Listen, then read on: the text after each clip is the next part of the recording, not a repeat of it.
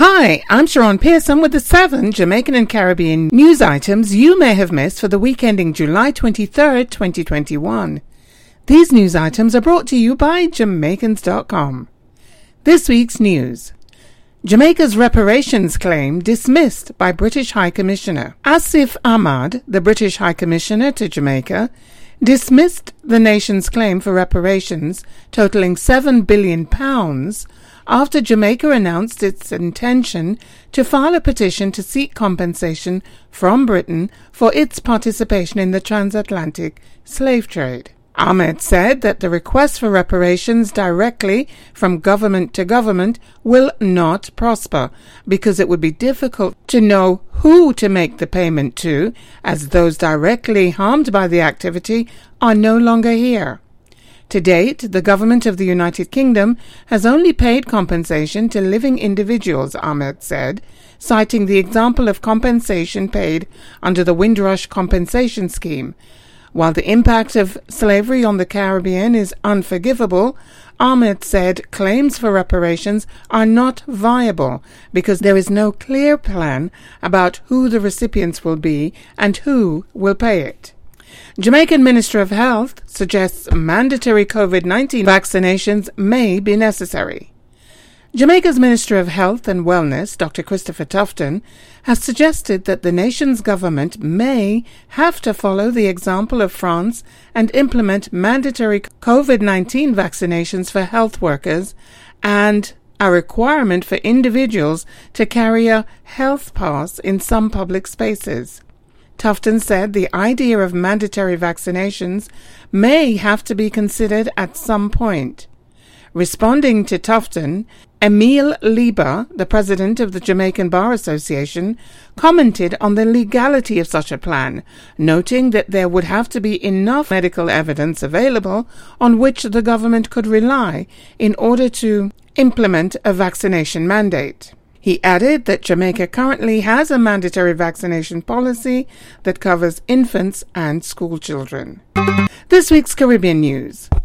Coral disease impacting Caribbean linked to wastewater from ships. According to researchers, there is a significant relationship between stony coral tissue loss disease and neighboring shipping terminals. The disease has swept through the Caribbean after being first discovered in Florida in 2014. It is more deadly than other coral diseases and has a very high mortality rate among the more than 30 coral species that are most vulnerable to it. The disease has been found in 18 Caribbean countries.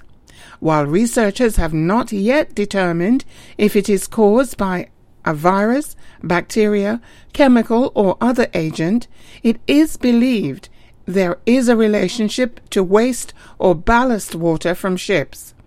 Researchers in the Bahamas found that it was more prevalent in reefs close to the nation's main commercial ports in Nassau and Grand Bahama.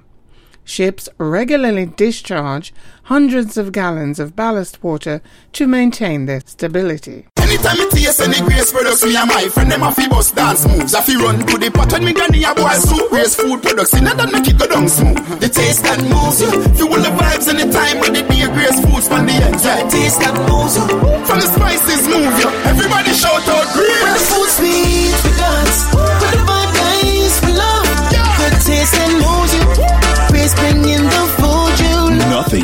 Your vibe, your mood, or your appetite like the taste of grace.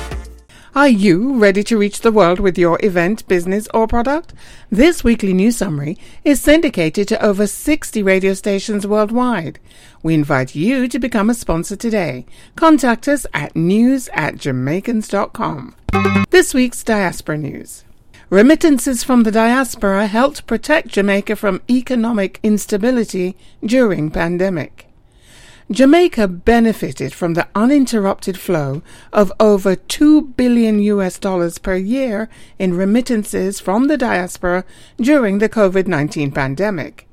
This influx of money helped to keep the island nation from suffering extreme difficulties during the worst of the pandemic, which had serious impacts on economic stability, prompting social disruption to arise in other nations such as Cuba.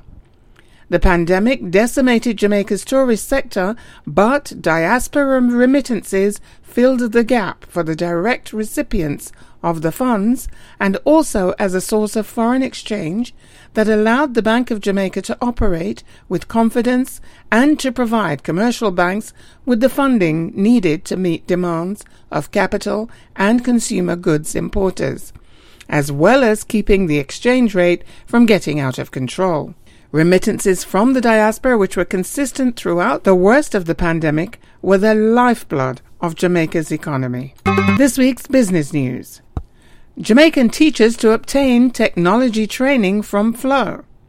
Flow, the Caribbean telecommunications company, plans to train some 1,500 teachers in Jamaica in the use of digital technology so that they can teach students more effectively in the COVID 19 environment. According to Stephen Price, chair of the Flow Foundation, the coronavirus pandemic has challenged everyone, and more than 120,000 students are currently not participating in any education program. Jamaica's schools were closed early in 2020 due to the pandemic, and some began to teach students online. Other schools could not do so as their teachers lacked sufficient digital skills. Now, Flow plans to invest in a program that will provide these teachers with the skills they need. Now for this week's arts and entertainment news. Jamaican athletes key in design of Olympic gear for nations sponsored by Puma. Athletes from Jamaica had a pivotal role in the design of Tokyo Olympic gear to be worn by the 13 countries sponsored by Puma at the 2021 staging of the Games. The athletes were consulted in February of 2019 after Puma executives visited the island. According to Michelle Riley, senior designer for select collaboration apparel at Puma, the firm wanted to ensure that their sponsored athletes looked and felt their best to optimize their performances in the competition. Puma representatives spent a week in Jamaica making visits to various training camps and groups to capture feedback from all athletes. Jamaicans are a key element of Puma's marketing strategy, which makes it important to listen to their views on gear design and development. Puma operates with the motto if you look good, you feel good, you do good. The firm finds it inspirational to work on collections for Jamaican athletes and always uses Jamaica as its key federation to the design and development process. This week's sports news. Jamaican gymnast reports knee injury ahead of artistic gymnastic competition. Jamaican Danusia Francis, the second female gymnast to represent her country at the Olympic Games, revealed she has a knee injury that precluded her from pursuing her pre competition practice sessions. She is set to compete in the artistic gymnastics event on July 25, 2021. It is not known whether she suffered the injury before or after her arrival in Tokyo. However, videos posted to her social media pages suggest the injury is not severe, as she's seen jumping and landing with stability.